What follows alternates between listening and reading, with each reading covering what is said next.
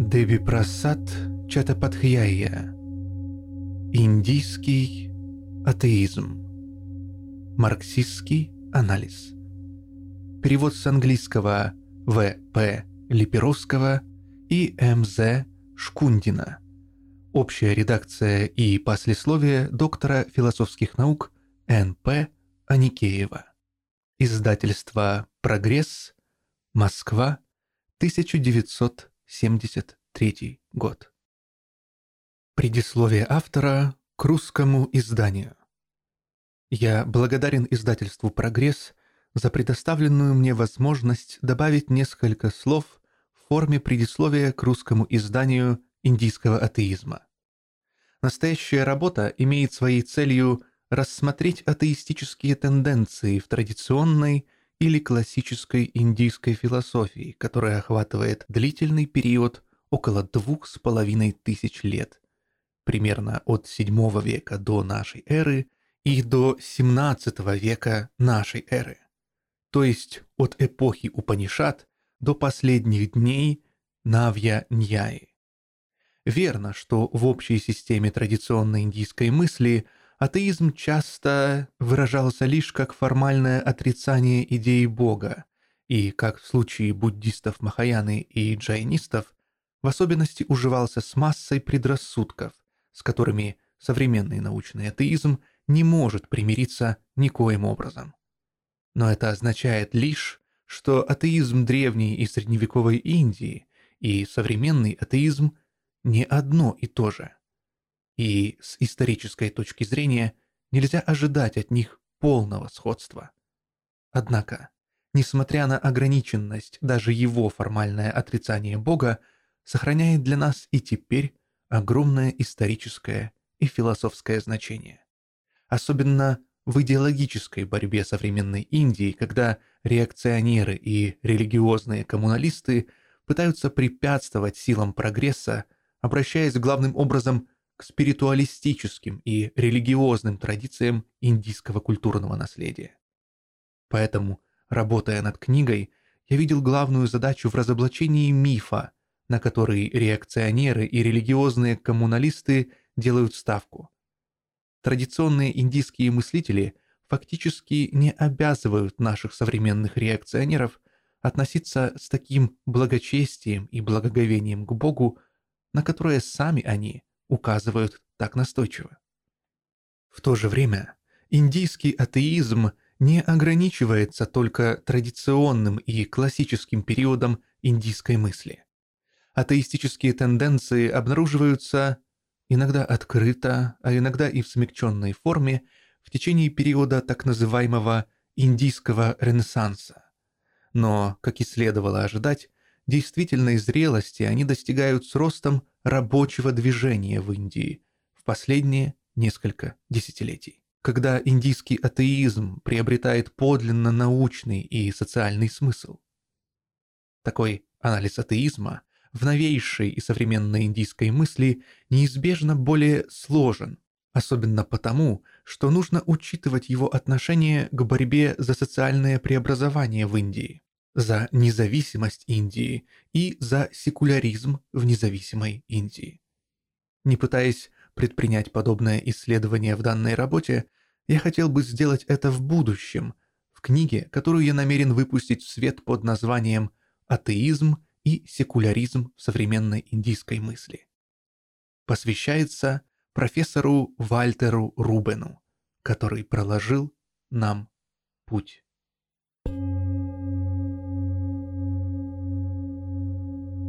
От автора. Взгляды, изложенные в этой книге, являются моими собственными. Таковы и ошибочные положения, с которыми, возможно, встретится читатель. Все же я многим обязан моему другу и учителю, профессору Мриналканти Ганга Патхьяя, без помощи и руководства которого мне не удалось бы изучить индийские философские тексты, использованные в книге. У меня не хватает слов, чтобы выразить ему благодарность. Большую помощь в опубликовании книги мне оказали Рамешвар Бхаттачарджи, Дурга Рай, КБ Лахири и Дилип Датта, за что я им всем весьма признателен. Предисловие автора. В основе настоящей книги лежит осознание того, что в настоящее время борьба Индии за социализм связана с борьбой за индийское философское наследие. Эта борьба выдвигает перед нами две главные задачи. Во-первых, подвергнуть объективному анализу фактический философский багаж Индии, чтобы увидеть, что в нем остается живым, а что является уже мертвым, и, во-вторых, беречь то, что живет, и отбрасывать все обветшалое и мертвое. Беречь все живое, имеющееся в индийской философии, это значит развивать его потенции в правильном направлении и отдавать себе отчет в том, к чему они в конечном счете приводят, обогащаясь научными сведениями, накопленными в более поздние исторические сроки. Сам я убежден в том, что выполнение этой задачи, если оно осуществляется правильно, подводит к основам марксизма, хотя это и нельзя вульгарно истолковывать как открытие или обнаружение марксизма в традиционной индийской философии. Если же слово «открытие» все-таки допустимо в данном контексте, то оно означает лишь открытие некоторых тенденций в индийской философии, которые если им правильно следовать, подводят индийца к марксизму. В своей борьбе за социализм он таким образом овладевает самым мощным идеологическим оружием, сохраняя при этом верность своему национальному наследию. Однако эта задача лишь частично выполнена в настоящей книге, за которой, я смею надеяться, последуют другие труды. Нет необходимости вдаваться в объяснение, почему предпочтение отдано данной теме. Ныне во всей пропаганде против марксизма в Индии наиболее вызывающе звучит утверждение, что марксизм, будучи формой абсолютного атеизма, несет гибель нашему национальному наследию, в котором Бог якобы считается высшим проявлением существования. Всем тем, кто ведет такую пропаганду, я хочу задать один простой вопрос. Обращались ли они к подлинным сочинениям наших философов, прежде чем браться за неспровержение марксизма из-за его атеизма? Уж не собираются ли они пожертвовать ими ради своего вымысла о том, что индийская философская мысль – по существу обращена к Богу, вымысла, с помощью которого они хотят остановить распространение марксизма в Индии. Деби Прасад Чатапатхьяя. Калькутта, 15 марта 1969 года.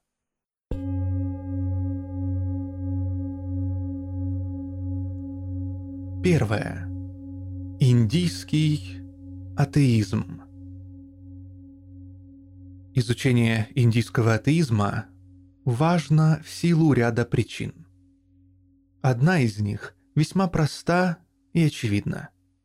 Без правильного представления об индийском атеизме наши сведения о традиционной индийской философии неизбежно остаются неполными. И нетрудно понять, почему. Атеизм был той широкой основой, на которой обнаруживалось явное согласие между ведущими представителями традиционной индийской философской мысли. Я, конечно, отдаю себе отчет в том, что при этом следует прежде всего иметь в виду признанных выразителей основных тенденций в индийской философии. Этим я хочу подчеркнуть, что в своем подавляющем большинстве они были сознательными атеистами, это значит, что их отношение к вопросу о Боге не было безразличным, как возможно у некоторых древнегреческих философов. Индийские философы, напротив, подошли к проблеме Бога со всей серьезностью, на которую они были способны, и не без основания пришли к убеждению, что существование Бога можно признать лишь ценою утраты ясной логики. Такое положение является на самом деле единственным в своем роде, и вряд ли найдется что-либо подобное в истории мировой философии. Я полностью отдаю себе отчет в том, что многим читателям эти утверждения, по-видимому, покажутся странными и даже маловероятными. Но настоящей причиной тому является фикция, а не факты. Общераспространенный миф об индийской философии, а не сами материалы по индийской философии. Я имею в виду вымысел относительно спиритуализма. Снова и снова приходится слышать, что характерную особенность индийской философии составляет спиритуализм. Более того, утверждают, что именно спиритуализм содействовал росту подлинного величия и славы нашего философского наследия. Что за этим кроется?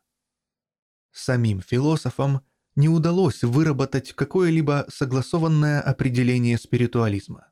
Тем не менее, выдающиеся представители индийского спиритуализма, как мы вскоре увидим, заявляют, что самую важную его часть составляет вера в Бога как в великий и основной фактор жизни.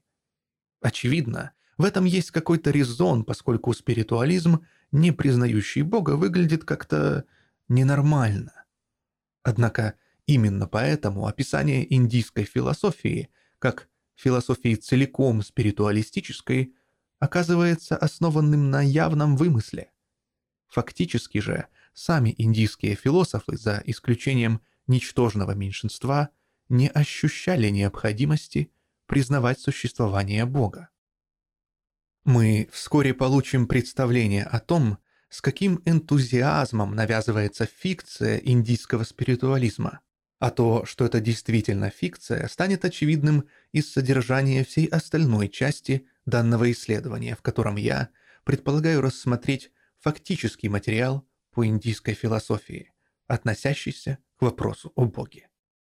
Прежде чем приступить к выполнению этой задачи, было бы полезно сказать несколько слов о принятом автором общем подходе к изучению атеизма в индийской философии.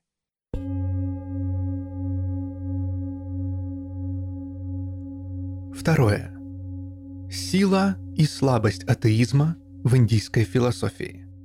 Традиционный индийский атеизм по существу относится к древности и средневековью, поэтому его изучение может стать уместным лишь постольку, поскольку оно будет предпринято с осознанием наших нынешних задач в области философии. Иначе оно сведется к мимолетному взгляду, брошенному в прошлое, который в лучшем случае способен удовлетворить только праздное любопытство. Поэтому настоящее исследование не ограничивается лишь общим обзором литературы по индийскому атеизму. Оно призвано содействовать идеологической борьбе, ведущейся в наше время.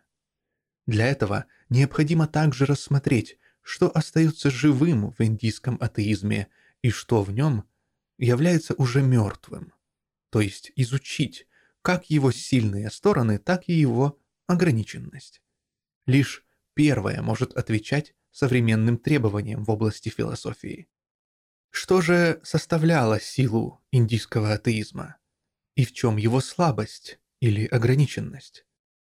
Как это ни странно, и сила атеизма индийской философии, и его слабость в значительной степени были порождены одним и тем же обстоятельством. И именно в силу этого обстоятельства изучение индийского атеизма приобретает особое значение. Атеизм представлял собой широкую сферу согласия между индийскими философами традиционного толка. Это соображение, без сомнения, основано на количественном подходе, и его существенное значение нельзя недооценивать. Вместе с тем, необходимо заметить, что из него вытекают положения не только количественного характера. Я особо остановлюсь на двух из них, поскольку они имеют непосредственное отношение к нашему пониманию как действительной силы, так и слабых сторон атеизма в индийской философии. Во-первых, в индийском атеизме неизбежно объединялись чрезвычайно разнородные философские школы, так как большая часть наших философов традиционного толка относилась к атеистам. Иначе говоря, эти философы, несмотря на их приверженность атеизму, выражали различные или даже в корне противоположные мировоззрения. Таким образом, мы находим здесь один из важных ключей к пониманию действительной слабости индийского атеизма. Во-вторых, поскольку большинство наших философов традиционных школ были атеистами, атеизму в Индии суждено было приобрести также особый самодавлеющий характер. Философам приходилось защищать атеизм как таковой. Иначе говоря, они не сталкивались с необходимостью совмещать его со своими другими привязанностями в области философской мысли.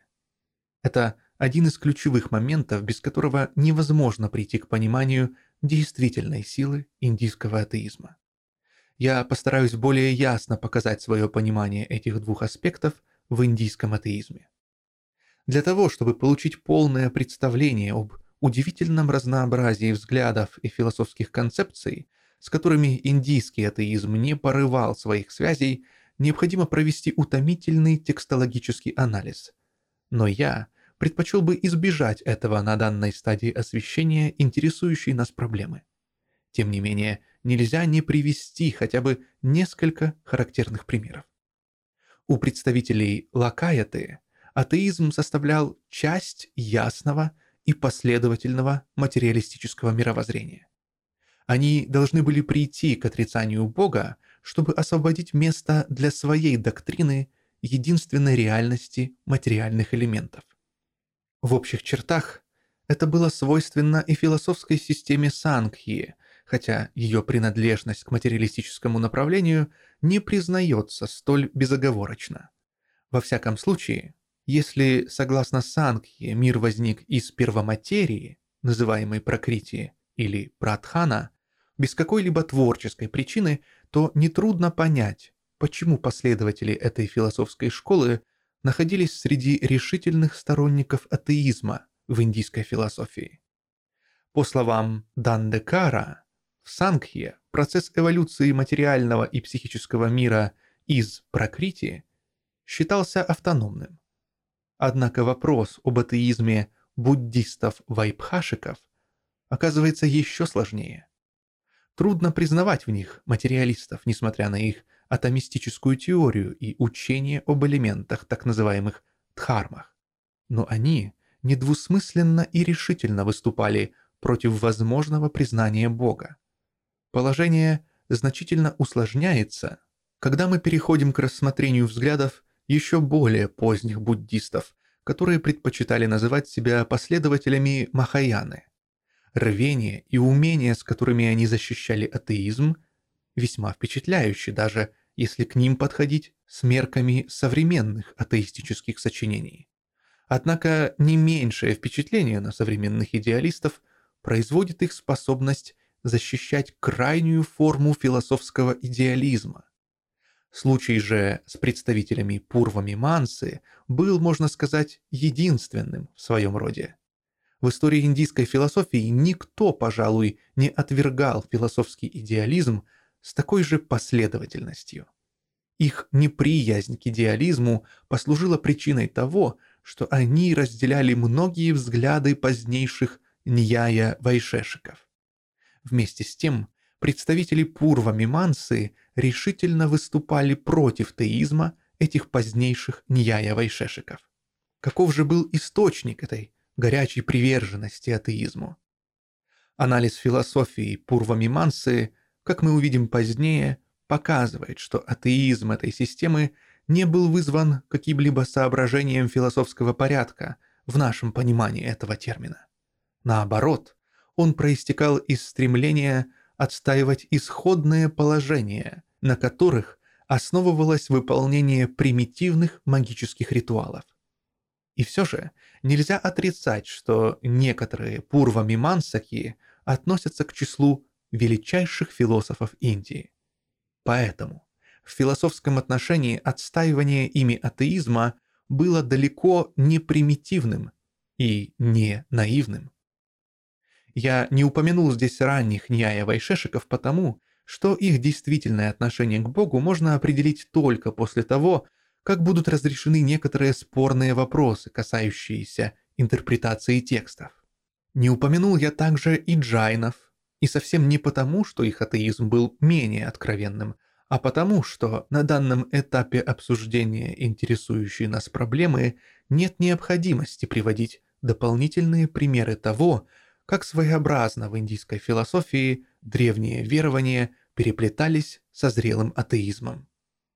Одним словом, в истории индийской философии атеизм объединял разные философские школы, независимо от тех или иных различий между ними. Теперь мы можем посмотреть, почему этим обусловлена его фактическая слабость. Индийские атеисты стремились доказать, что понятие о Боге укоренилось только в некоторых, получивших признание формах ошибочного мышления. Это значит, что для них Бог был только плодом вымысла или субъективной ошибки, которой придали статус объективной истины. Такая иллюзия, будучи принятой, могла лишь поддерживать суеверие. Таким образом, индийский атеизм, оставаясь последовательным, должен был бы отвергать не только данную иллюзию, но и другие иллюзии, сопутствующие ей, не только данное суеверие, но также и другие суеверия, тесно связанные с ним. Однако в результате того, что в атеизме своеобразно переплетались различные школы, он часто превращался в свою противоположность. Вместо того, чтобы отвергать побочные иллюзии, он, напротив, часто оставлял для них широкую лазейку и даже отступал перед всяческими суевериями.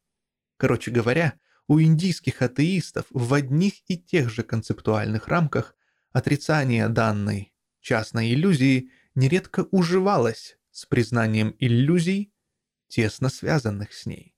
Следовательно, особая слабость индийского атеизма заключалась в его неспособности оградить себя от типичных суеверий, которые сам он стремился отвергнуть. Для того, чтобы убедиться в этом, достаточно войти в любой махаянистский монастырь и посмотреть на графические и скульптурные изображения великого множества духов, демонов и полубогов пантеона Махаяны. Перед вашим взором предстанут многочисленные хируки, хиваджры и тарадеви. Кого там только нет. Глядя на эти изображения, крайне трудно примириться с мыслью, что как раз философы Махаяны, которые, возможно, обитали в этих же самых или похожих монастырях, самым тщательным образом разработали логические доводы в пользу полного отрицания идеи божества. Но не только о буддистах Махаяны идет здесь речь. Мы увидим несколько позже, особенно в связи с вопросом о Пурвами-Мансаках и Джайнах, сколь сложными были системы тесно увязанных друг с другом суеверий, проникавшие в их философские теории. Так сказать, через черный ход, тогда как сами философы с усердием баррикадировали парадный ход перед верой в Бога.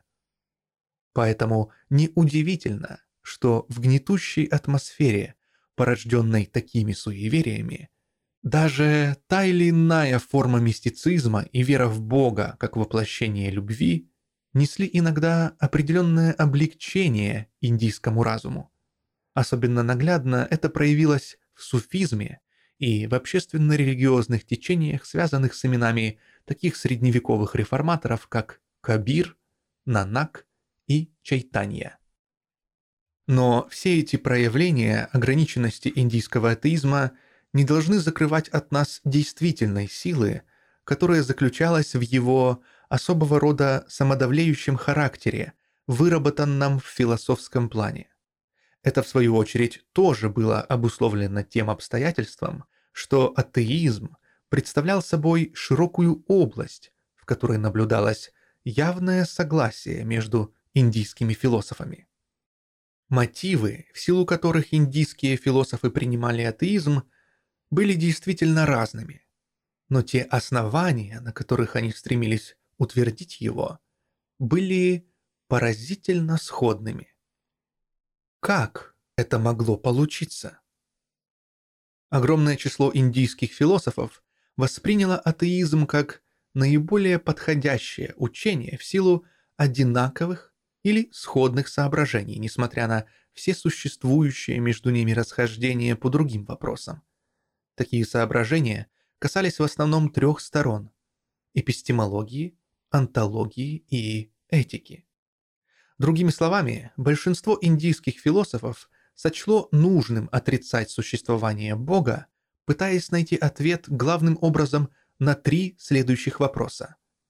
Первый. Позволяет ли какое-либо из признанных средств достоверного познания доказать существование Бога? Второе.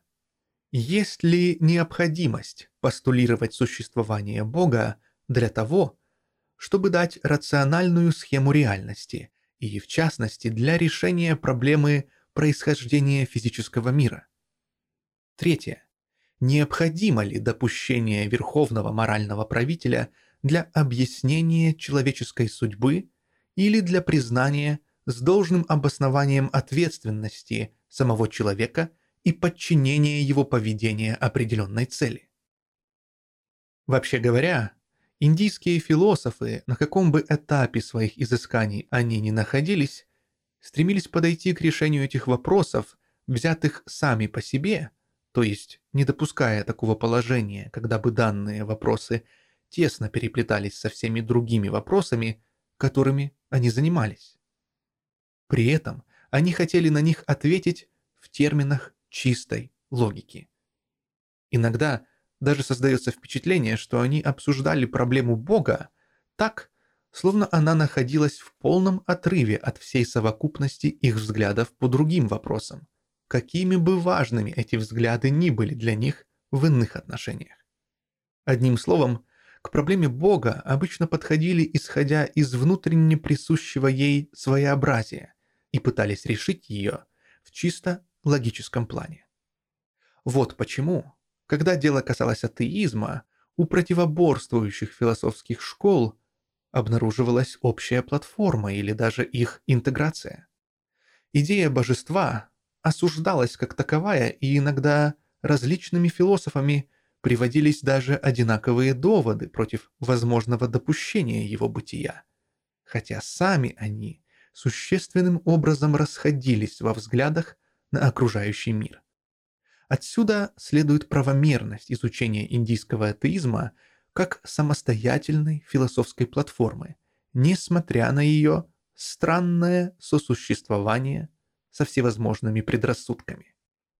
Поскольку такое значительное число индийских философов, компетентность которых в области логики, очевидно, выступала в защиту четко определенного атеизма, то никак нельзя недооценивать значение индийской атеистической литературы. Явно логическая направленность полемики, обращенной против возможного допущения о существовании Бога, остается в силе даже сегодня. Однако наше исследование индийского атеизма останется неполным, если оно будет сведено лишь к краткому изложению всех этих положений. В этой связи необходимо заметить, что наши древние и средневековые философы в силу конкретно исторических условий не смогли исчерпать тех возможностей, которые атеизм представлял им для выводов. Индийским атеистам, со всем логическим и теоретическим аппаратом, которым они располагали, и при всем том рвении, с которым они старались обратить его себе на пользу, не удалось достигнуть своей желанной цели, то есть полного искоренения веры в Бога из разума индийца. Чем это объяснить?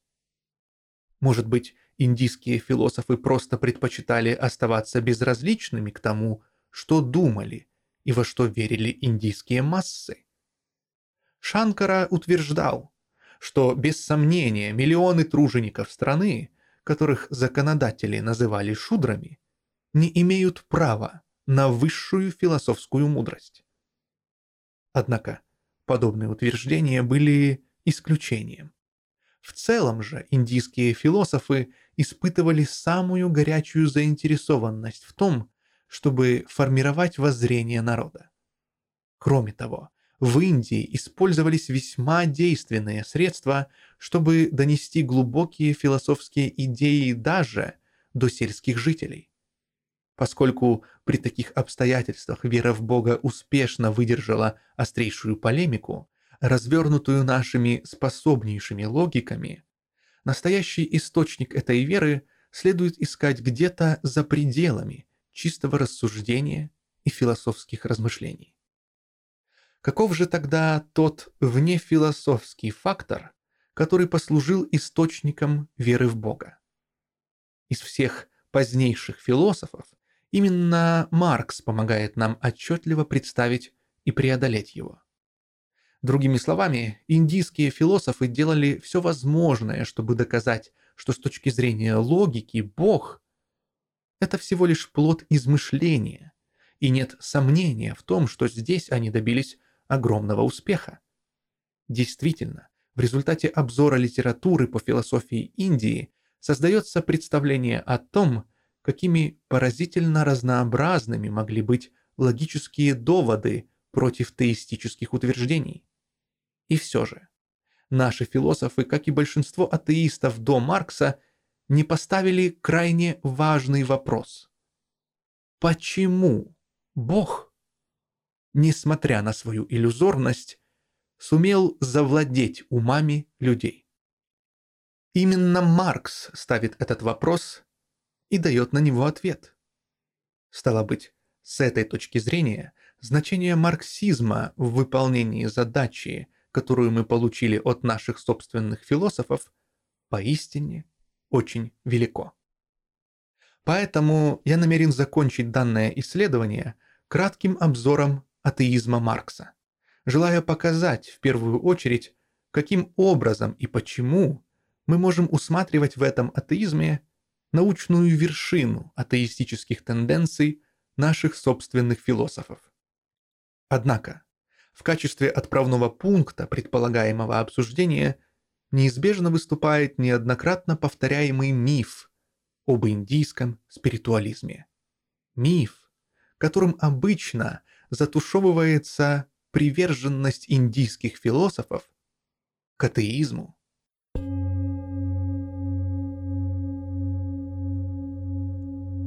Третье. Фикция индийского спиритуализма.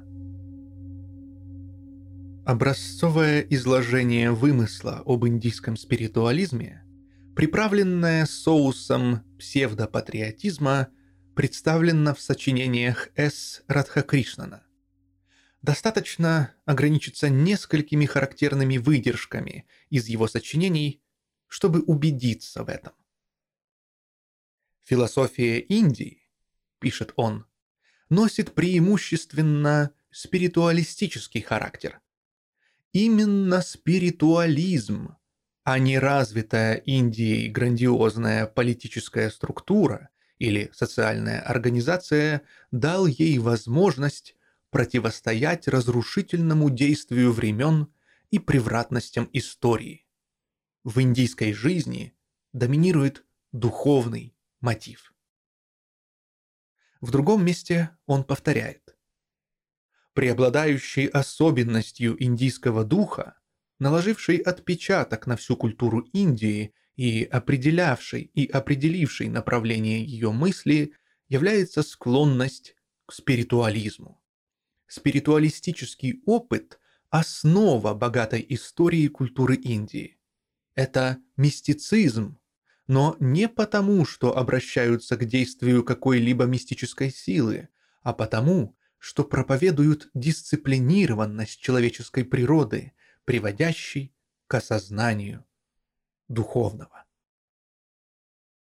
Поэтому, не говоря уже о философской позиции такого непоколебимого атеиста, как Маркс, которую Радха Кришнану угодно искажать до неузнаваемости, этот ярко выраженный спиритуализм в индийской философской мысли по существу противопоставляет ее, как утверждает Радха Кришнан, господствующему направлению в западной мысли, которая, по его мнению, состоит в особой склонности к критическому мышлению, к науке, логике и гуманизму. Западный ум, поясняет этот философ, делает упор на науку, логику и гуманизм. Индусские же мыслители вполне убеждены в том, что мы обладаем более глубокой внутренней силой, превосходящей интеллект, которая позволяет нам осознать реальное не только со стороны его внешних или различимых свойств, а со стороны присущей ему внутренней индивидуальности. Для индусов философская система есть видение или даршана. Познать Бога – это значит стать божественным, свободным от всякого влияния извне. Согласно Радхакришнану, западные мыслители, напротив, опираются главным образом на способность критически размышлять. «Если преобладающая черта философской мысли Востока, — пишет он, — заключается в настойчивом утверждении творческой интуиции, то западные системы обычно характеризуются большей склонностью к критическому рассуждению. Далее он замечает – от сократовского понятия об общем до математической логики Рассела, история западной мысли явилась превосходной иллюстрацией примата логического начала. Нельзя сказать, что Радха Кришнан предлагает отвергнуть на этом основании всю традицию западной философской мысли. По его мнению, она содержит элементы, которые, несомненно, являются положительными и заслуживающими внимания. Однако при всем этом Радха Кришнан желает нас убедить в том, что они являются ничем иным, как результатом разработки идей индийского спиритуализма, хотя и не всегда осознанной. В труде, призванном дать обзор важных философских учений Запада, получивших развитие за последнее время, а именно умозрительных построений Джеймса, Бергсона и Бертрана Рассела, и в меньшей степени Бальфура, Хауисона и Шиллера, он исследует разрозненные свидетельства позитивного идеализма. Имея их в виду, он заключает. В Упанишадах мы находим основы философской системы и стремление удовлетворить вечную потребность человеческой жизни. Они дают нам формулы, по которым мы представляем себе природу великого фактора жизни – Бога. Возможно, они не все объясняют, но нет сомнения в том, что последующая философия явилась лишь рядом попыток более полно выразить идеи Упанишат. Мы не хотим сказать, что в философии, следующей за Упанишадами, проявляется сознательная попытка взять за исходное идеал Упанишат и развить его. Мы лишь настаиваем на том, что поскольку Упанишады отражали самую раннюю в мире форму умозрительного идеализма, то все, что есть хорошего и значительного в последующей философии, выглядит как невольный комментарий идеала Упанишад. Автору этого утверждения нельзя отказать в смелости. Не исключена возможность, что его смелость вытекает как раз из глубокой веры в индийский спиритуализм, ведь провозгласили же мудрецы Упанишат, что постижение духовного полностью избавляет от страха. Знающий это блаженство Брахмана никогда не испытывает страха. Тем не менее, столь горделивая защита индийского спиритуализма заставляет нас поставить следующий вопрос. В какой мере все эти положения подтверждаются философскими текстами, полученными нами в наследство? Другими словами, в какой мере эти тексты касаются Бога, понимаемого как великий фактор жизни, познать который значит приобщиться к Богу. Радхакришнан, очевидно, хочет убедить нас в том, что эти положения составляли сущность индийского спиритуализма. Однако фактически существующая философская литература нашей страны мало что говорит в пользу такой точки зрения. Большинство индийских философов, не говоря уже о том, что их не прельщала идея Бога как великого фактора жизни, были убеждены, что никакого Бога вообще не существует. И активно стремились доказать это. В отстаивании своих атеистических взглядов такие философы опирались на критическое размышление вместо творческой интуиции. В самом деле, некоторые из их наиболее ярких представителей, в частности Кумари Лабхатта, просто высмеивали постулируемую способность, названную творческой интуицией. Нельзя сказать, что в истории индийской философии не было никого с такими воззрениями, какие Радха Кришнан хотел бы видеть у всех индийских философов. Однако философы с подобными взглядами явно были в меньшинстве. И на их беду другие мыслители постоянно держали их в осаде, создав то, что без преувеличения можно назвать самой богатой атеистической литературой древнего и средневекового мира.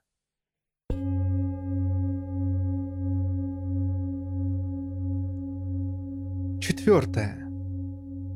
Смысл понятия атеизм. Прежде чем перейти к разбору имеющихся материалов по индийскому атеизму, необходимо уточнить смысл, в котором употребляется понятие атеизм. Когда мы говорим о том, что индийские философы в своем огромном большинстве были атеистами. Если мы обратимся к истории, то увидим, что слово «атеизм» вкладывался различный смысл, и оно использовалось при разных обстоятельствах. Первые христиане преследовались римлянами как атеисты не потому, что они не верили в Бога, а потому что они отказались быть верными господствующему культу. Анаксагор был обвинен в атеизме, потому что он считал Солнце материальным телом. Протагора изгнали из Афин, когда он заявил о том, что ничего не ведает о существовании Бога, поскольку вопрос труден, а жизнь коротка. Атеизм послужил одной из причин осуждения Сократа. Подобным же образом был обвинен и Аристотель. Даже с эпикурейцами дело обстояло своеобразно. Фарингтон показывает, что в действительности они по-настоящему верили в Бога и верили именно потому, что верили в существование других материальных объектов. Они полагали, что воспринимают такие объекты ясновидением, если пользоваться их собственными словами. Почему же тогда их осуждали, как неисправимых атеистов? Вот ответ Фарингтона. Когда древние авторы, например, Цицерон и Плутарх, обвиняют Эпикура и его последователей в атеизме, то это происходит не потому, что им была неизвестна теология Эпикура. Среди бесчисленных теологических бредней она не была самой бессмысленной. А потому, что религия Эпикура не могла выполнить то, в чем они видели основную функцию религии. Боги, оставляющие без внимания дурных людей, были бесполезны для управления государством. Кроме того, нам кажется, что учение Эпикура имело яркую пропагандистскую направленность, и что непосредственным объектом его атак был тот аспект религии, развитию которого государство считало нужным содействовать. Даже в Европе нового времени слово «атеизм» употребляют без особой щепетильности, не обходя при этом даже самых благочестивых верующих. Декарт, например, выдвинул тщательно продуманные метафизические доказательства существования Бога. Более того, создав аналитическую геометрию, он, чтобы показать свое благочестие, совершил благодарственное паломничество к гробнице Девы из Лоретта. Однако, оксфордский епископ Самуэл Паркер заявил, что Декарт наряду с Гассенди и Гоббсом является одним из трех самых опасных атеистов своей эпохи. Хорошо известно, что даже опьяненный верой в Бога Спиноза был отлучен от церкви по обвинению в атеизме. Опять-таки, из-за своего атеизма вынужден был оставить работу в Йенском университете Фихте, хотя до этого он решительно выступал в защиту откровения. Нет необходимости продолжать это перечисление примеров. И так уже ясно, что в европейской истории обвинение в атеизме бралось на вооружение при соперничестве между сектами, чтобы сломить противника. Любое чуждое вероучение осуждалось как атеистическое. В результате такого беспорядочного употребления термин «атеизм» почти лишается строгого значения. К счастью, в индийской философии нет такой путаницы. Нельзя сказать, что здесь мы не сталкиваемся с соперничеством между сектами или даже с сектантской враждебностью. В действительности, у индийцев это соперничество было даже острее, но индийские мыслители выражали его по-другому. Они не смешивали его с вопросом о вере или отсутствии веры в Бога. Так, например, сторонники ведийской ортодоксальности называли себя астика, в отличие от своих идейных противников, которые осуждающие были названы настика. Но оба эти слова имеют точный смысл только по отношению к признанию авторитета вет. Астика – это тот, кто признает авторитет вет. Настика – это тот, кто его отвергает. С этим никак нельзя смешивать вопрос о вере или отсутствии веры в Бога. Так, на философию Пурва-мимансы принято ссылаться как на пример того, как полное отрицание Бога могло мирно уживаться с точкой зрения, характеризующей преимущественно астиков, то есть с самой строгой ведийской ортодоксальностью. Шиваиты же и почитатели Пашупати, напротив, были представителями известных и распространенных теистических культов, хотя и малозначительных в философском плане. Однако они относились безразлично к ведийским предписаниям или же не испытывали перед ними чувства благоговения. Поэтому индийские законодатели, которые к тому же были наиболее яростными защитниками ведийской ортодоксальности, указывали, что даже простое прикосновение к шиваитам или поклонникам Пашупати является тяжким грехом, осквернением, от которого можно избавиться – лишь совершив ритуальное омовение. Это показывает, какую остроту могла приобретать вражда между сектами. Но из этого также видно, что считалось недопустимым к вопросу об ортодоксальности или неортодоксальности примешивать вопрос о вере или отсутствии веры в Бога. Такой же сектантский подход обнаруживали и буддисты, которые клеймили всех тех, кто не следовал учению Будды, как Тиртхика и Бахья, что буквально значит «язычники» и «чужаки». В самой истории буддизма позднейшие его представители называли себя последователями Махаяны, то есть «большой колесницы». Пользуясь таким образом названием, которое они сами искусственно создали, чтобы возвеличить себя и унизить ранних буддистов, пренебрежительно именовавшихся сторонниками хинаяны, то есть низкой колесницы.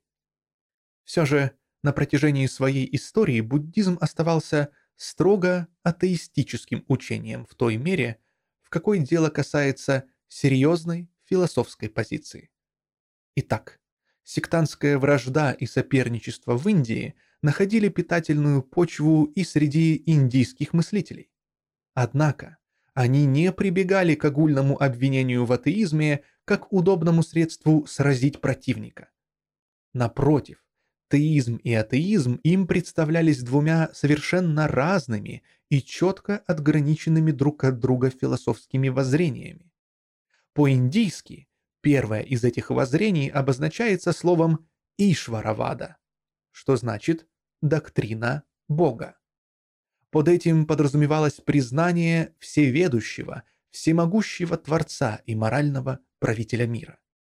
Атеизм же по-индийски называется Ниришваравада, что означает доктрину категорически отвергающую такое признание.